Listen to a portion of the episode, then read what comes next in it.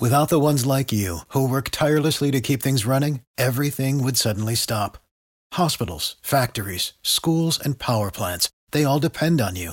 No matter the weather, emergency, or time of day, you're the ones who get it done. At Grainger, we're here for you with professional grade industrial supplies. Count on real time product availability and fast delivery. Call clickgrainger.com or just stop by. Grainger for the ones who get it done.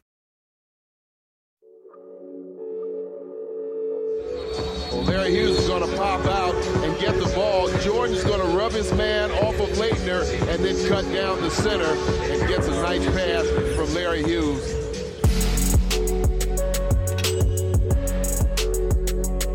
Long rebound, Hughes. Fake, jumper is good. Give it to me, Larry. Give it to me, Larry Hughes. Hey everyone, before we get too far into the episode here, I just wanted to let you guys know that uh, Larry and I were not aware that Brad was 100% cleared to play against Phoenix on Monday night when we recorded this episode. So some of the things you'll hear for the next 45 minutes or whatever are about us speculating what they'll do uh, in Brad's potential absence. But I, I think the larger point still applies that you're probably going to be without Westbrook for another week. You're probably going to be without Thomas Bryant for the entire season. So either way, guys still need to step up regardless of if it's to fill Bradley's shoes or, or someone else's. So uh, keep that in mind throughout and enjoy the episode. The NBA and college basketball are back. The NFL playoffs are currently going on as we speak. My Baltimore Ravens got a nice win this weekend, so I'm happy about that. But there are plenty of bets to lock in. So if you're thinking about picking the Lakers to repeat as NBA champion or someone to upset Pat Mahomes and the Chiefs, then you need to go to betonline.ag. From game spreads and totals to team, player, and coaching props, BetOnline gives you more options to wager than any place online. And there's always the online casino as well. It literally never closes.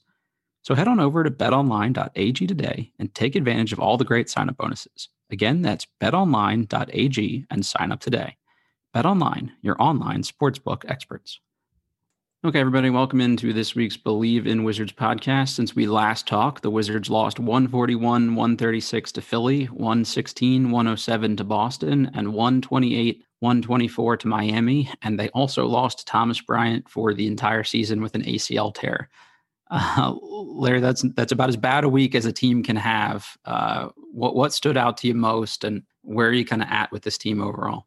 Uh, what stood out for for me is we made a, com- a few comments uh, in the weeks prior, just understanding what the identity is of the team, and really having an understanding of what that identity is. I, I don't know what what the identity is right now. I don't know what gives the Wizards the best chance, the best possibility of winning the basketball games and, and being consistent doing that. You'll obviously have you know the other teams, the opponents, where they could be off or things just happen within within within their camp. But just really understanding how the Wizards are going to play night in and night out, and I don't think the way they've been playing is going to be successful, and I don't think that that's something that they want to continue to carry on uh, to try to outscore people. Um, you know, try to put up a bunch of points, try to get a bunch of possessions. You know that's what i'm seeing. And i don't think that that's uh, the the right way to understand what your foundation is begin to build your structure and your and your culture of how you're going to play each and every night. I just think that it's uh trying to outscore people is is not is, is not the the right way to, to go about it they were I, I, should have mentioned in the the bad circumstances thing that they were also at the last minute without Beal against Miami and missed Russell Westbrook due to a quad injury. We're recording this on Monday. It just came out that Westbrook will miss at least another week. Keyword at least. So uh, we'll see what that really means. Uh, I'm not sure if Beal will be back for tonight's game against Phoenix or not. They haven't announced uh, if he's cleared protocols or any of that stuff yet. I would imagine not. So you're playing another high-powered team, uh, high-powered offensive team without probably your two leading scorers, or actually your three leading scorers now. Uh, and like you said, it just they they can they were able to put up some points against Miami, but they didn't guard anyone. And I appreciated that there was some scrap, and people like uh, Garrison Matthews and Mo Wagner have been injected in the last two games, and and those two guys at least brought some energy. But I've never seen a team give up so many wide open three pointers. Like, how does that happen? I don't think the focus is. I mean, they're talking about defense, but it's not showing once they go out and play as far as the communication on the court. Obviously, you can have a game plan and then go out and you play basketball. Then you can have see what the results were, and then you can talk about what you needed to do to win. And all of, all of that stuff is going coming back to defense. So if, if, if you have that understanding of what's what's it's going to take to to be successful, especially in that you know in that pregame discussion, you're going through that scouting report, and it's not a good idea. Their team is not built to outscore people, meaning you know the multiple threats that you would have on a basketball court. You know, with these high powered teams, you know, you look this way, this guy can score 30. You look this way, this guy can score 30. I mean, look this way, this guy can score 20, 25. And those teams that are built that way, they do that consistently. The, the Wizards aren't built that way. They're they're not built to outscore anyone. So I mean, that's really it keeps jumping out to me is that, you know, you're going to get the same results. I mean, you can talk about, you know, putting different people in and, and them coming with energy. But if it's not a total understanding of concept of how we're going to put ourselves in the best position the last three minutes of the fourth quarter to win a game, I think that it's it's it's moot. I think that you're just chasing your tail uh, and having the same conversations, you know, over and over and over again. So, who does that responsibility fall on for them to? I mean, obviously everybody at some level, but I would imagine that starts at the top, right? It starts at the top. It's about accountability. Uh, it, it's about you know understanding you know how the pieces fit together. And you don't want to take away from what Bradley is doing as far as scoring the basketball, you know, being aggressive. But you do have to look at the, the totality of the situation. You know, if a guy's taking 40 shots and obviously he's putting up those numbers, but what is that doing into the entire flow? How engaged are the other players to to want to play defense? I mean, we we have to understand that, you know, you have to reward guys. You have to give them an opportunity in, in the in the highlight in the in the the you know the sexy part of the game, and that's on the offensive end to make sure that everyone is is locked in and keyed in on the defensive end. Whether it's a you know a little handoff for a layup, or whether it's just something, whether it's a play call for you know to get a guy on the block that not necessarily is expected to score a bunch of points, but that guy's going to work harder for you on defense. And it, it, sounds crazy to say that, but that's the reality. That's the truth of it. So I don't want to take anything away from from what Brad is doing uh, because he's obviously needed to score the ball. But you have to look at the entire picture of what's going to make this team successful. And I don't think having the guy that's going to lead the league in scoring that's not going to make this team successful.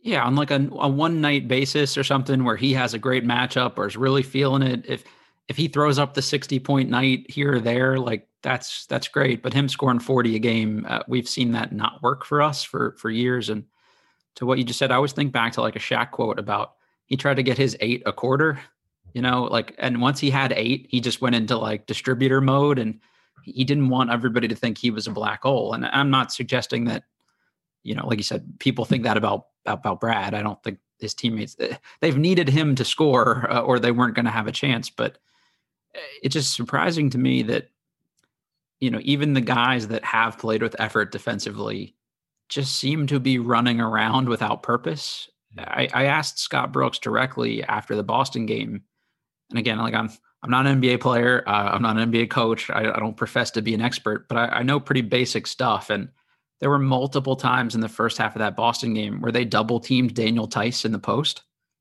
and left like a Jaylen Brown wide open. So I, I, said, "Hey, is that is that the scheme or is that a miscommunication?"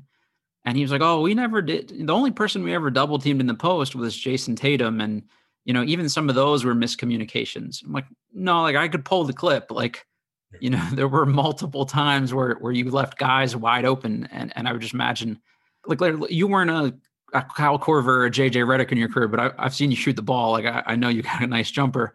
If you're wide open from an NBA three point line, what percentage are you going to shoot?" or you're going to shoot a higher percentage now because that's how these these guys that's how they train. Sure. That's how they prepare. So, I'm just saying, even you right now, retired. Oh, uh, forty percent. Yeah, I'm I'm about forty percent. You know, forty. I mean, you know, in the in the high forties. Because again, this is how I'm going to train. These are the shots that I'm taking nowadays, like mm-hmm. every day, like when I'm working out, going through my little routine. Like if you're going to give that guy those sort of shots that he goes through in his pregame warmups, then obviously he's going to shoot a, a higher percentage because he's going to revert back to, oh, this is just like pregame warmup. This is not really like a game. So yeah, I, I would definitely shoot in the high 40s, I think. Now you've now Now pl- replace that with Duncan Robinson and Tyler Herro, who are shooting in the 40s anyway, and you're leaving them wide open. And it's like, damn, why do we keep losing? I, like this just shouldn't be that tough. Like I, I don't understand. It's it's a plan, man. You know, it, it's a plan. There's always the, game is is is fast movement. There's always reaction to everybody's movements and to everybody's action. And if you don't have a plan, you, you're going to get caught when somebody's double teaming someone that they have no business double teaming. You're going to leave those other players with not understanding what they're supposed to do. Are they supposed to rotate? Are they supposed to leave the hot guy who was actually the main guy who are not supposed to leave to rotate to a guy that was left open because we went and did a random double team? Like you can have energy and you can have effort, but you still have to play smart on defense. And that's all a part of just like what is our plan? Okay, we're going to give this up first, and then there's going to be a you know a, a, steady pace on the things that we give up later on, depending on what we gave up first. So if they're not making those jump shots early on, and we're going to give up a few more of those to protect the basket. If they're making those jump shots, then we're going to close out to those guys, make them make shots at the basket with a contested hand, and make it tough at the basket for them. So I think that you have to have a plan going out and to be a fly on the wall and to sit into some of these, you know, team meetings and their scouting reports, man, that would give us a, a really good, you know, understanding of what we're actually talking about. Because without any structure, and we've said this many a times, like I, I don't see how you how you're playing basketball without knowing what the progression is as far as to what you're supposed to be doing. I, I just like I can't imagine that at any point a professional coaching staff's game plan would be leave Tatum or Brown when you're playing the Celtics with all the guys they have missing. And those guys got way too many open looks. And after the game, um, Bradley Beal got asked, and, and Scott Brooks got asked the same question why was he the guy guarding Tatum for so much of that game? And uh, mind you, it's not even just the mismatch there, but it's what you're asking Brad to do offensively. You're also going to ask him to take the toughest offensive matchup. And Scott Brooks basically said, like, well, we need a stopper, and we think Bradley Beal can be our stopper. And then when they asked Beal about it, he's like, well, at least I know Tatum's game. But then again, I also know I'm six inches shorter than him. So I'm always at a serious disadvantage there. And he just kind of shrugged.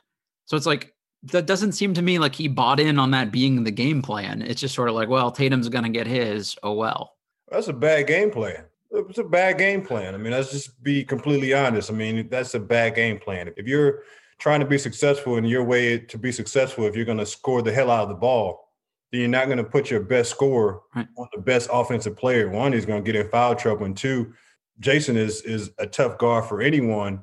And to take your focus off of what I need to do to help my team on the offensive end, to take that and put that on the defensive end for Brad, you're going to put yourself behind the eight ball because it, professional player, a, a, guy that even even a two way guy is going to play offensive def, offense and defense. He needs to focus on something. Mm-hmm. He needs to focus on something and let everything else kind of trickle down as to how to you know how to maneuver and how to be the best that he can be on the court.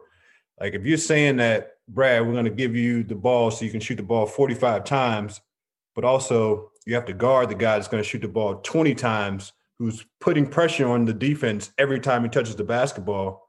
Brad has a, a, a mix of focus. Do I focus on making sure that I'm in the right spot to get quality shots up because I know my team needs 40 shots a game? Or do I focus on this guy who's going to be this complete threat the entire game? That is that going to give us our best chance to win? So I think that that's a again, I, I, I hey, I watch and I watch with a different eye, and I was just like, okay, uh, we're going to try to just okay, we're just going to will it and deal it and see what happens tonight. And that would be one thing too, if like even the offense looked to have like a cohesive flow. Like if, like you said, it's identity. If you're going to be the team that like puts up 140 every night, then really dedicate to being like that. Should be the personnel. Yep. If if I'm Tommy Sheppard, I'm wondering why I'm putting guys like Bonga or Robinson or or some of these, or even you know, why did I go get Robin Lopez if uh, we're not going to commit to guarding anybody at this point in the year? Like, why do why are those guys still on the roster if? It, like Bonga specifically, he's going to bring you length and defense. He seems ideally suited physically for a guy like Tatum. Yeah. If he barely plays in that game, then then why do you have him at this point? No, that, that's I'm I'm completely with you on that one, guy. completely with you on that one. Uh, all right. So the the Thomas Bryant loss is a tough one. He was averaging like 14 and six. Uh, you know, obviously not like a lockdown lockdown defender or anything. He's, he's not Dikembe, but he'd been putting in some some energy and some hustle and, and trying to rebound and had been better on that end. I think the last couple games, at least from an effort perspective. If you're them, do you do you go with just Robin Lopez and Mo Wagner at, this point as your crew, or are you trying to make a a trade for some some short term help? Are you you know adding a free agent just to have another body? Like what's what's your thought here, Larry? I, I think you need to bring in a, a quality guy to, to replace. I mean, I, I'm not talking about the you know the 14 and six, but we're talking about a guy that can at least you know score the basketball on the offensive end. Uh, for the fact that look at Brad to carry the offensive load, and obviously you got Bertans, and obviously you got Hachi, just trying to figure out where those guys fit in. Um, Thomas was a a good piece for them.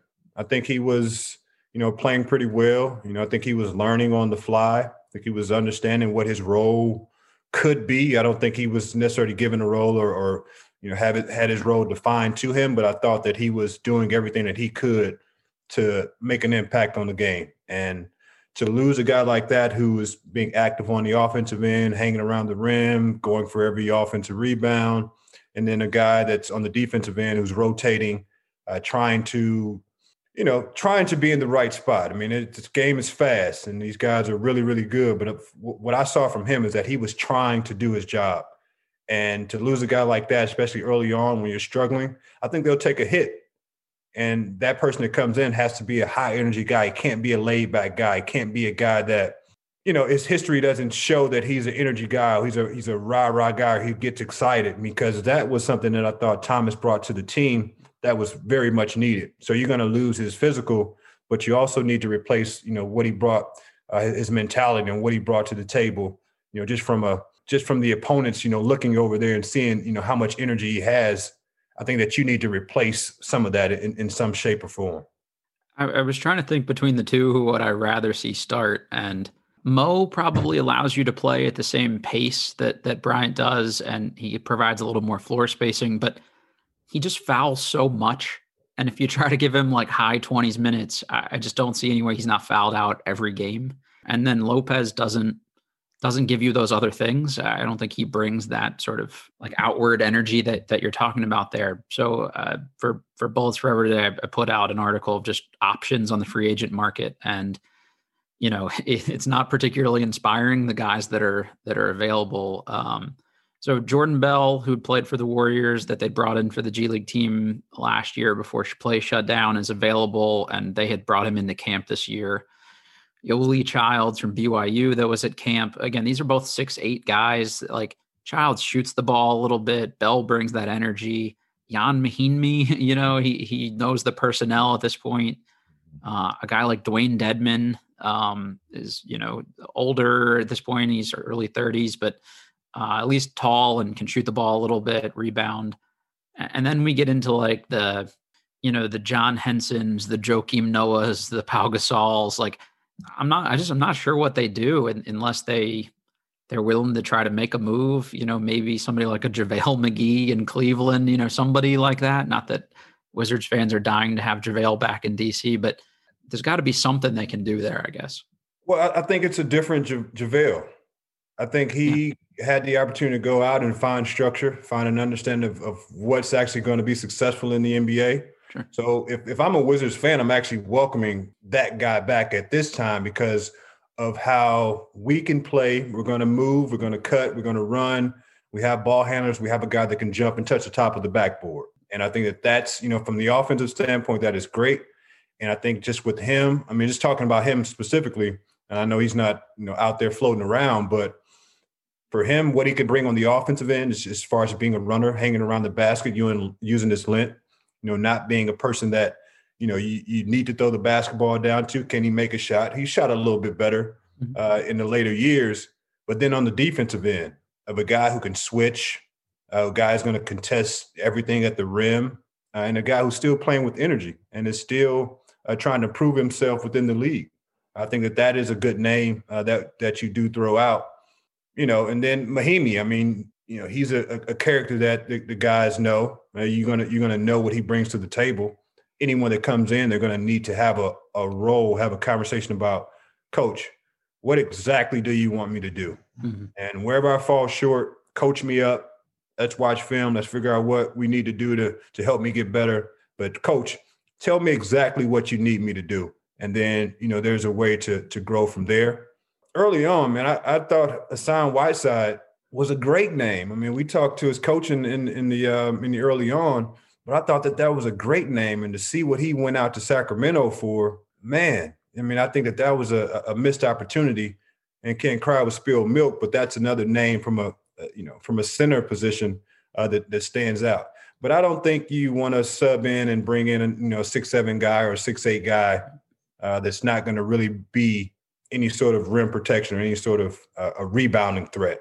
Yeah, actually, yeah, McGee and Whiteside were the two guys I had in there. Whiteside sort of fallen out of the rotation in, in Sacramento because they've tried to do the the Marvin Bagley is a center uh, thing that hasn't really worked super well for them. Uh, and then the other option I, I had was Dallas is going to get Kristaps Porzingis back soon. So somebody between Maxi Kleber, Dwight Powell, and Willie Cauley Stein, like one of those three is going to end up on a bench maybe you could pry one of them away for a second round pick or something. Uh, at least that give you some athleticism. No, I, I, think that that's that's completely right in that thought process of someone's coming back and then somebody dropping out of the rotation. And when you look at an organization, I mean, those are the guys that they would may, maybe want to get some assets for uh, that you can use at, at, this point in time.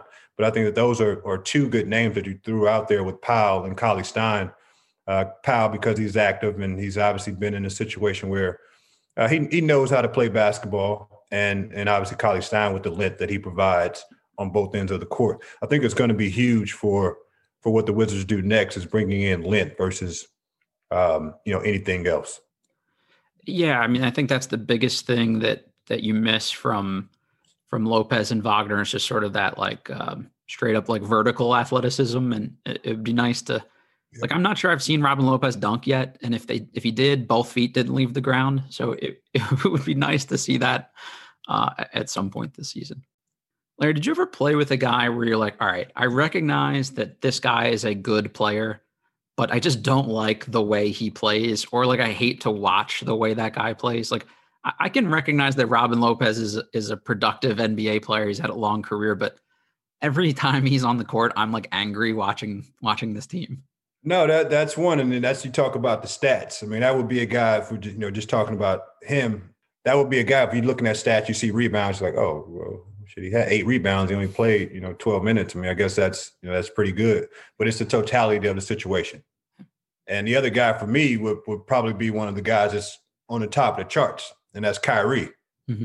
Like, you know, I think he's a, a great basketball player, but I don't want like yeah. When he gets the basketball, like the circus music comes on, like like I don't want to play basketball like that. I want to catch, move, cut, you know, run, you know. So that's another guy who's very successful, very productive. But me watching and, and wanting to play with a guy with that style, it just wouldn't wouldn't be fun for me. I can totally relate to that one. And then you'd have to hear about all the conspiracy theories while you're at it. So uh, just just a sort of a general NBA defense question for you when you see these guys mic'd up, like you see the Warriors mic'd up, and you've got Draymond Green, and he's he's calling out every play defensively and things like that. How much of that actually occurs on an NBA court when guys aren't mic'd up? Like, is there typically one guy that's sort of barking stuff out to people? And do you need that to be a successful NBA defense? Like, like really vocal communication? You do, you do. And those guys, I mean, you know, being the champs that they are, you know that dynasty that they created, you know, for a, a number of years, that's part of it. Like that's part of it. Understanding film study, giving your guys keys and cues to know what position to be in, to react before the the team is actually moving. I mean that that is the way to play basketball. When you're talking about a, a guy that's going to anchor the defense, like a Draymond Green, who's been one of the top defensive players uh, in the league for a number of years, regardless of size, you need that. Like that is that's like music to my ears right there because I'm always like listening for you know the, the other plays from the coach and if I hear a play call I'll yell it out to to our assistant coach and he'll kind of prompt you on exactly what it is you you recognize the call but you may not completely remember mm. the position on the court so if you yell that play out to the coach they can tell you, you know, pin down or back screen or give you the third option uh, for what that play actually is. But that is very important. Like that is very important. And that's just about that communication. And some guys will fake it. Some guys will fake it. But I think when they're mic'd up, I think that that's that's really natural. I mean, when they start to joke around and things like that, you know, that that's obvious. But sure. for the most part, if you get a guy that's that's you know tuned in on the defensive end and and is mic'd up, I mean that that is really real and that's really you know professional level. I sat courtside for the Wizards a couple times last year, and obviously this is somewhat of a different team, but you never heard a peep from them. Yeah. Like when you were on that end of the floor, there was never a single person talking during possessions. And, and I can't imagine it's much different this year. But they're not interested in playing defense. They're not interested in playing defense. They're, they're trying killing to, people right now. We, yeah, they're, they're trying to figure out what's going on to create a little bit of resistance, but they're ready to get the ball out and they're ready to get on the offensive end and figure out who can make the play. They don't play for each other right now. Like they, when somebody cuts, it's just like a cut to get out of the way. It's not a cut to take somebody with you. Like they're not playing for each other, and it's it's whatever it is. I'm you know I'm not in the inside, so I don't know. But they're not interested in playing defense. I mean, no matter what they're saying, no matter what's in their notes, they are not interested in playing defense. And if they are, it's not for the full 48 minutes. It may be for the first six minutes until the timeout, mm-hmm. and then they they revert to okay, we got to score, score, score, score, score. But from my vantage point, there's there's not a lot of interest in in in playing defense. I tweeted this out earlier in the week, and, you look at a team like um, like the Knicks that you bring in Tom Thibodeau, and you know he's obviously had probably less success in his last stint or two, but the Knicks went from like a dumpster fire defensively last year to you know better than middle of the pack, and suddenly they have a winning record. Um, you, you look at Cleveland you know they're 500 ish right now after being terrible last year and that's because they've forced a ton of turnovers and, and been really active and you know the personnel's not wildly different in new york than it was last year like obviously some of the younger guys are older but to me that's him coming in and instituting some sort of plan as somebody who has played against you know tom thibodeau coached teams uh, what do you what do you know you're in for when you play one of those teams i guess well, I think it's effort, but I think it's effort with a plan. Mm-hmm. You know, as far as our sinking fields or our replace or our switches or our, you know our double teams from the baseline or double teams from the middle. I think it's it's all scripted out. Like we we're going to have a plan, and then, like I said, we can always deviate from that. If somebody gets hot, then we can do a little bit something different, or somebody's having an off night, then we'll challenge them to, to make a shot. But I think that those are the things that that that Thibs brings, and all the guys I know who played for him. Um, you know, they understood that. Like they they weren't always excited to, you know, to go to practice or have shoot arounds, but they understand when once they got in the game, they were going to make it make your job a living hell because of everything that they put into it, you know, and the attention to detail that they had. So you you need that structure. You need, you know, your your team not to necessarily love you all the time. Like, I mean, because it's your ass on the line when you're getting busted every night. So whether you know you're into with the coach if he's having it having those conversations with you of accountability and i think that that's what's missing like Tid is going to hold you accountable and he's going to do it in practice then he's going to go to his assistant coaches and then if he has to he's going to go to the media so he's going to make sure that you know you know you're not doing what it's going to take for us to be successful as a group and on the defensive end it's like one and a half players. Like if, if one and a half players are off or out of position, like everything is, just terrible. So you have to get everybody working on the same page. You know, if if if somebody is a half a second late, you can account for that. But if one guy's out of position and the other guy's a half a second late, then you're you're just running into problems. And again, you're just taking the ball out and trying to outscore teams, which you know it's not it's, it's not the right way to go, especially with this group maybe I'm reading a little too much into this, but it felt like Bradley Beal was throwing some shade the other night. They, they asked him what the problems were, and he said, "Look, we, we couldn't guard a parked car." But then transitioned, and this is the clip that didn't get as much traction, but he talked about like, and they were like, "Well, why couldn't you?" And he said, "Well, you'd have to talk to other people. Like, we're just not. It, basically, we're not in sync right now." And you know, watching these last couple games, I, I've liked Deni Avdija overall. I still think he's a really good pick, but there's a lot of like you know, chicken with a head cut off defense and a lot of people pointing to him after the fact or he should have been. How hard is it to guard somebody and be a meaningful defensive cog as a rookie? Uh, it's it's tough as a rookie. It's tough as a rookie. I mean, no matter how you're coming in, things are moving fast. I mean, we're professional players, so we're going to put you in a position where, you know, we're going to send you one way and we're going the other way. That's part of it. So from from a rookie standpoint, if he's in in tune, if he's trying to learn, uh, if he's giving that energy and effort, uh, if he's running around, you know, getting his head over his knees and fouling because he's out of position, like you can work with that. That's at least telling you that he's interested in being in the right position and knowing that he's a rookie, knowing that I, he played some professional, obviously, but he's not. He he hasn't been in the NBA. Sure. So knowing that he has some learning curves, they're going to come from the on, on the defensive end. He's going to be okay on the offensive end because he can move at his own pace and he understands the basketball game. But when you're talking from a professional level and these guys are really really good, like he's going to be a, a step behind and he's going to need someone to recover for him, you know, help him until he's able to recover.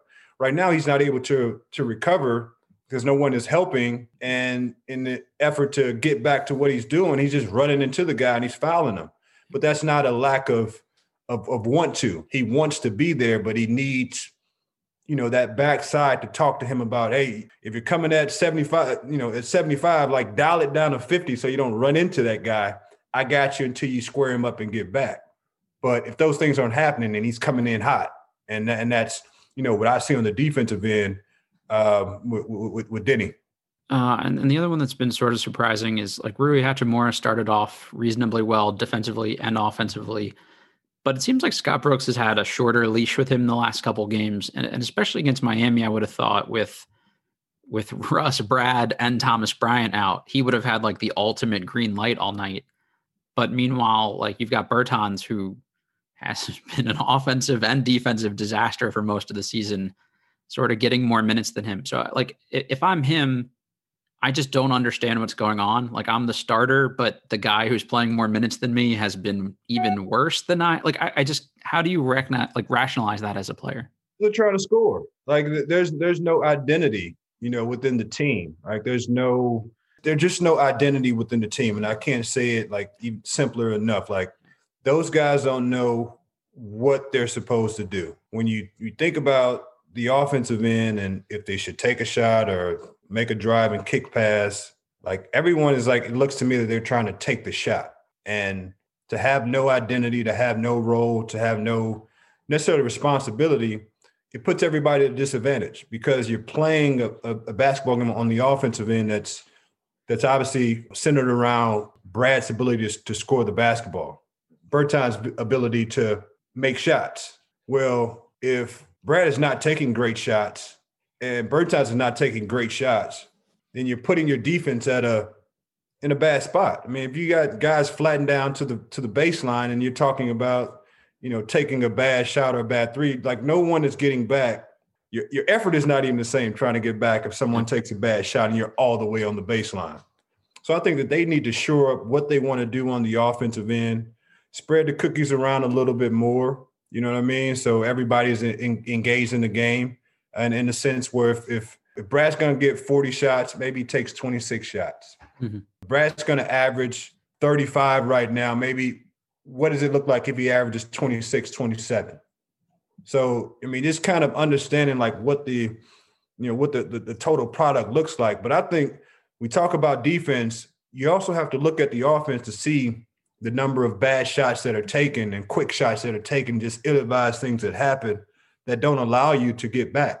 And then if you watch the good teams play and you see the structure in which they play on offense and how that puts them in a better position to stop the transition buckets and to to, to match up properly, then you can figure out where your where your downfalls are. You know, you've you've got like it, it seems kind of redundant or sort of uh, backwards a little bit, but you've got guys like Westbrook and Troy Brown and, and Thomas Bryant and stuff crashing the offensive boards a, a, little bit more than, than our team did last year. But if you've got Bertans or Brad taking a 30 footer, uh, it doesn't do you any good. And now it just puts you, like you said, at a disadvantage uh, defensively. And, and that's, I don't know. Again, I, I, go back to not an NBA player, not an NBA coach, but there are just certain things I watch where I'm like, this is, just, it just seems like little league shit to some extent. Like, in the Boston game, there were like four times in the first half where our guys saved the ball under our own basket. Like, I, I would yell at middle schoolers I was coaching to not do things like that. I got to imagine those same principles still apply at the NBA level. Like, just let that one go out of bounds. If yeah, but you have to understand too. Are, are we be, being held accountable for our actions? Like, it's not like a, it's not a punishment. It's not like, mm-hmm. oh, you know, you, you're the worst player. you, you know, you did this very like. Are we acknowledging the fact that, hey, next time you get the ball under our back, like just walk out with it. We'll get a chance to set our defense whether that comes from a player, whether that comes from a coach. Like we're still dealing with guys, and that's that's a middle school sort of you know rule, but you're still dealing with guys that are fresh to the league or just young to you know to the experience on what it takes. Like you you can't serve like save everything. Like uh like Deni like you can't save everything. You can't get back in front every time. So there's things that you have to sacrifice in order to put yourself in a better position. And that is, you know, that those, those are conversations that I think that you should have, you know, as a coaching staff that there's things that go on in the in the game that if we take a loss, it could actually put us in a better position. And that's, you know, and, and I'm kind of just I've been watching and listening and I haven't really heard about, you know, how our shots on the offensive end may have some impact on what we're doing on the defensive end. Like those are the things in, that you you should look at aside from people giving energy and effort, is to what's kind of that cause and effect sort of deal. Their their next couple games here, they play the Utah Jazz, or sorry, they play the the Phoenix Suns tonight, Monday night. Uh, they also play the Jazz Wednesday, the Pistons Friday, and the Cavaliers on Sunday. So by the time we record next, they will have played four more games. Suns and Jazz are tough. Pistons, Cavaliers, those two should be probably two of the more winnable games on their schedule. I know Cleveland's been better this year, but that's still not like a, a scary roster by by any stretch that we shouldn't be able to match up with. Let's just say worst case scenario, worst case scenario is obviously 0 and 4, but let's say they go one and three in that stretch and you're a three win team, you know, a quarter of the way into the season almost. At, at what point do you make a change, Larry? Like what how bad does this thing have to get before we do something different here, whether that's I'm not advocating for anyone to get fired or a coaching change or whatever, but just just something drastic. Like, are we already at that point, in your opinion? You know, it's it's hard to say because it's hard to understand what the actual plan is. Mm-hmm. Like, I'm not really seeing like the plan of which. I don't think there is one. Yeah, I, I haven't seen the plan on which we're going to attack. Are we going to limit possessions? Are we going to go into more screening rows? Are we going to um, you know, not switch one through four as much, only switch one through, you know, one through three, or like I'm yet to really see a plan. So it's hard to say if we're struggling, like what's the next move? My next move would be, hey, sit down and put a plan together. Like, how are we going to move going forward? Okay, let's wipe out our first 10 games and let's put a plan together for our next 10 games. And then let's evaluate in blocks of 10 because we know that we're struggling overall. You know, we're going to struggle this year, it looks to be. So let's break it up into 10 game blocks to figure out what strategy is going to make it to the next 10 games. Because there's some things that you're just going to completely throw out, some lineups you're going to completely throw out. Some guys that were playing in and had a certain matchup that completely didn't work for a guy with speed or a guy with size. Mm-hmm. So you're going to have a real conversation with that guy. Say, hey, you know, these next 10 games, you may not see a lot of action. We we tried some things that didn't work in our favor, so we're going to go this route. So keeping the communication open, but man, I'm a planner, man. I I, I don't know, man. I, I like to. No, I'm with you. Yeah, I like to understand like what are we trying to do so we can go back. It's like in the manufacturing, be like if you mess something up, like you got to be able to go back and say, okay, let's pull this cog out and replace it with this one, and then you know continue to move forward. So that's what I would say is to we have these games coming up. There, uh, uh, you know, some tough matchups, but you know, really sitting down, sitting down to evaluate what the next block of ten games will look like because you may be without Russ, you may be without without Brad for a certain extent. So, what sort of confidence are you going to instill in these guys to go out and hoop? Like, because it's it hasn't been there, right? I mean, you know, you got short leashes, you got guys playing one quarter, not this quarter, you got guys playing this half, not this half. So it's it's a tough it's a tough way to go about business to figure out what is our next course of action because you don't want to do something that's just completely drastic without a plan. Like if you're going to make a change, you're going to, you know, blow things up or turn things around. Like there has to be a plan in place, uh, and not just the fact that, you know, that there's Strugglevilles and there's a lot of you know, a lot of chatter going on right now. When you go through all that, I, I'm I'm not in my head in like furious agreement on on all of them, but I hear three things from that. One, there may just not be a plan, like a really like a reasonable plan. Two, if there is, maybe you're putting a plan in place that your personnel can execute. Or three, they're just choosing not to execute your personnel. Any of those, or either your personnel are, are just choosing not to execute your plan. So mm-hmm. all three of those things go back to me as as you as a head coach or a coaching staff. You're just not getting your, your your job done. And whether that's your GM or your owner or somebody, I would think they would want to know which of those three things it is. And in either way, you know, some something has to be to push Scott Brooks to do something different. I would think. I, I just it keeps coming back to him for me.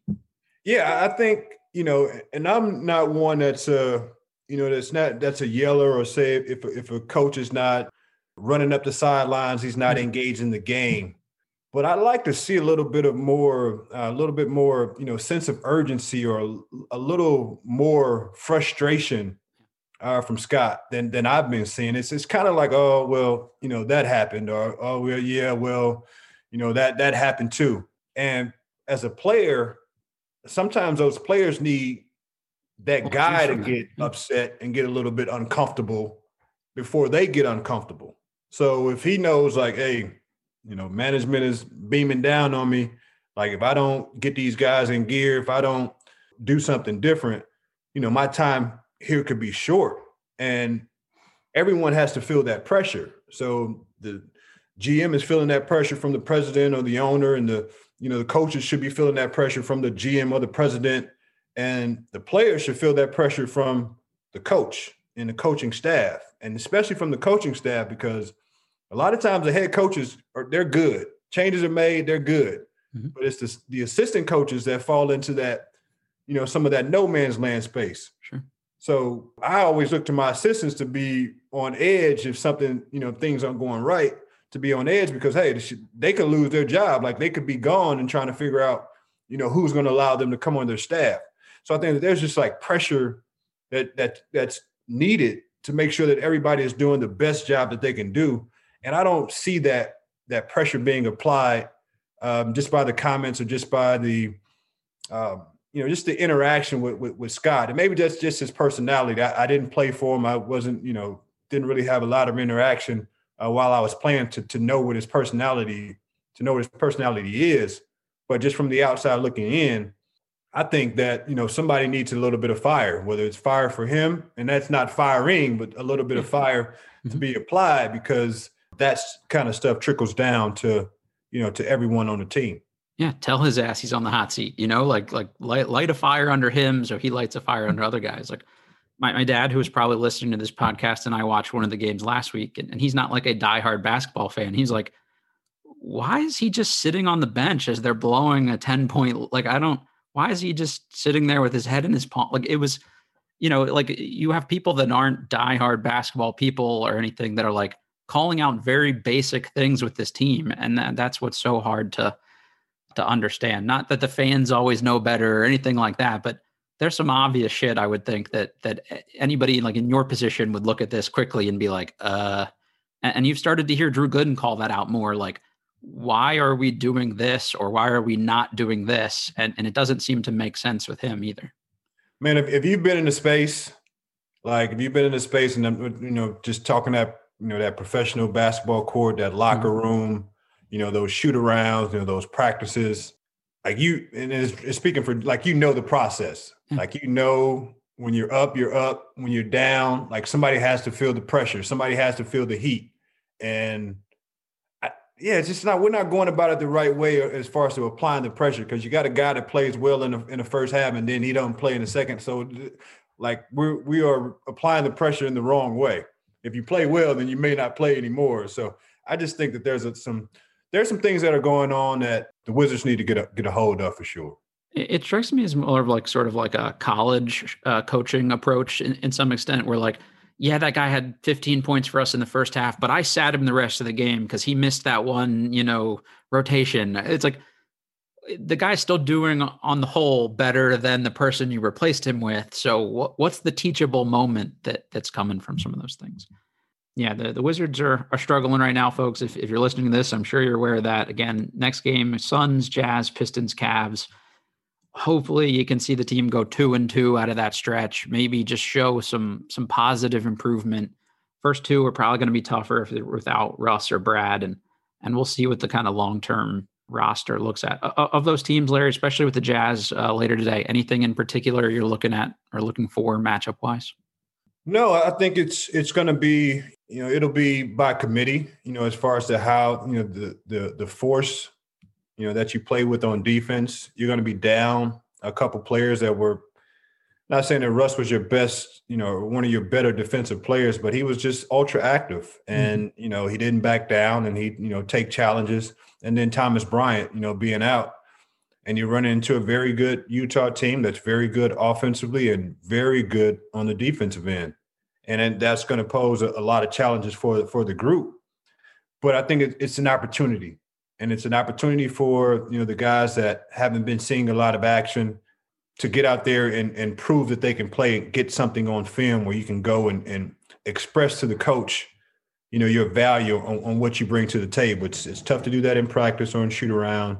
Uh, but when you get an ch- actual chance to play in the game, you can convince the coach of, of what, you know, needs to happen. So hopefully it gives the opportunity for these guys that may have been getting limited minutes to start to find a rhythm and to play better basketball. And I think that that's going to help them overall, even if Brad doesn't play, is for those guys that have been kind of, you know, on the fringe to to start to step up and get some some real, you know, some real minutes in a, in a, in a real game to, you know, boost their confidence. And I think that that'll, that'll help, you know, going forward. It may not be a win, but it just allows you to get a chance to go out there and compete and and then the ability to watch yourself on film. So it's one thing to watch, you know, you can learn from that, right? play on film. Yeah but to see yourself in those positions and how can you help and how can you you know be effective is is a good thing as well so it's going to be tough but i look at it as a, a way to start your 10 game block right to to begin to figure out you know how to how to win a few games and how to how to play better I can tell you right now, people will lose their shit if Garrison Matthews doesn't see reasonable minutes in, in this game after what he did last night and, and the second half of that Boston game. Uh, if I had to guess, I would imagine without Beal, Wall, or Beal, sorry, Beal Westbrook, uh, force of habit there, and and Bryant, the starting lineup is probably Neto, maybe Robinson again, Avdija, Hachimura, and Lopez. I would imagine they probably start Lopez. I, I just that doesn't inspire a lot of confidence. Well, I think since you haven't, you know, really relied on your defense and your defensive principles have been, you know, kind of scattered or we don't necessarily know what they are in this situation, you would you would almost start more of a defensive team mm-hmm. because you know your limitations are going to be on offense. So you want to have a quality defensive group out there, but you just don't know. Like so, so you don't know. So you're still kind of behind the eight ball, or, or rocking a hard place. Um, but again, having that plan of, of players that you're going to start with, and then having your you know your deviation of if somebody's not scoring well or you know if you get in foul trouble things like that to make sure that you have that next man up. You're not searching for the next opportunity but there's a little bit of a, a script there that can help the player know when he's going in. He can be better prepared. Uh, but again it's going to be a little bit of mix up and a little bit of um, you know figuring out who can do the job yeah, I totally agree. I think these uh, this four game stretch between now and and when we talk next is going to be really telling for them and what they do for the rest of the year. I'm not ready at the the, the blow it all up trade Beal point, but you drop another four and, and that starts to become that that chatter gets a lot louder. I think. Uh, all right, everybody. This was Bleav in Wizards for this week. Again, uh, check us out. We're going to be coming out Mondays if you haven't caught on to that yet. So rate, review, subscribe, all that good stuff. And uh, Larry, I guess we'll cross our fingers. Gotta get gotta get some dubs. Gotta get some dubs.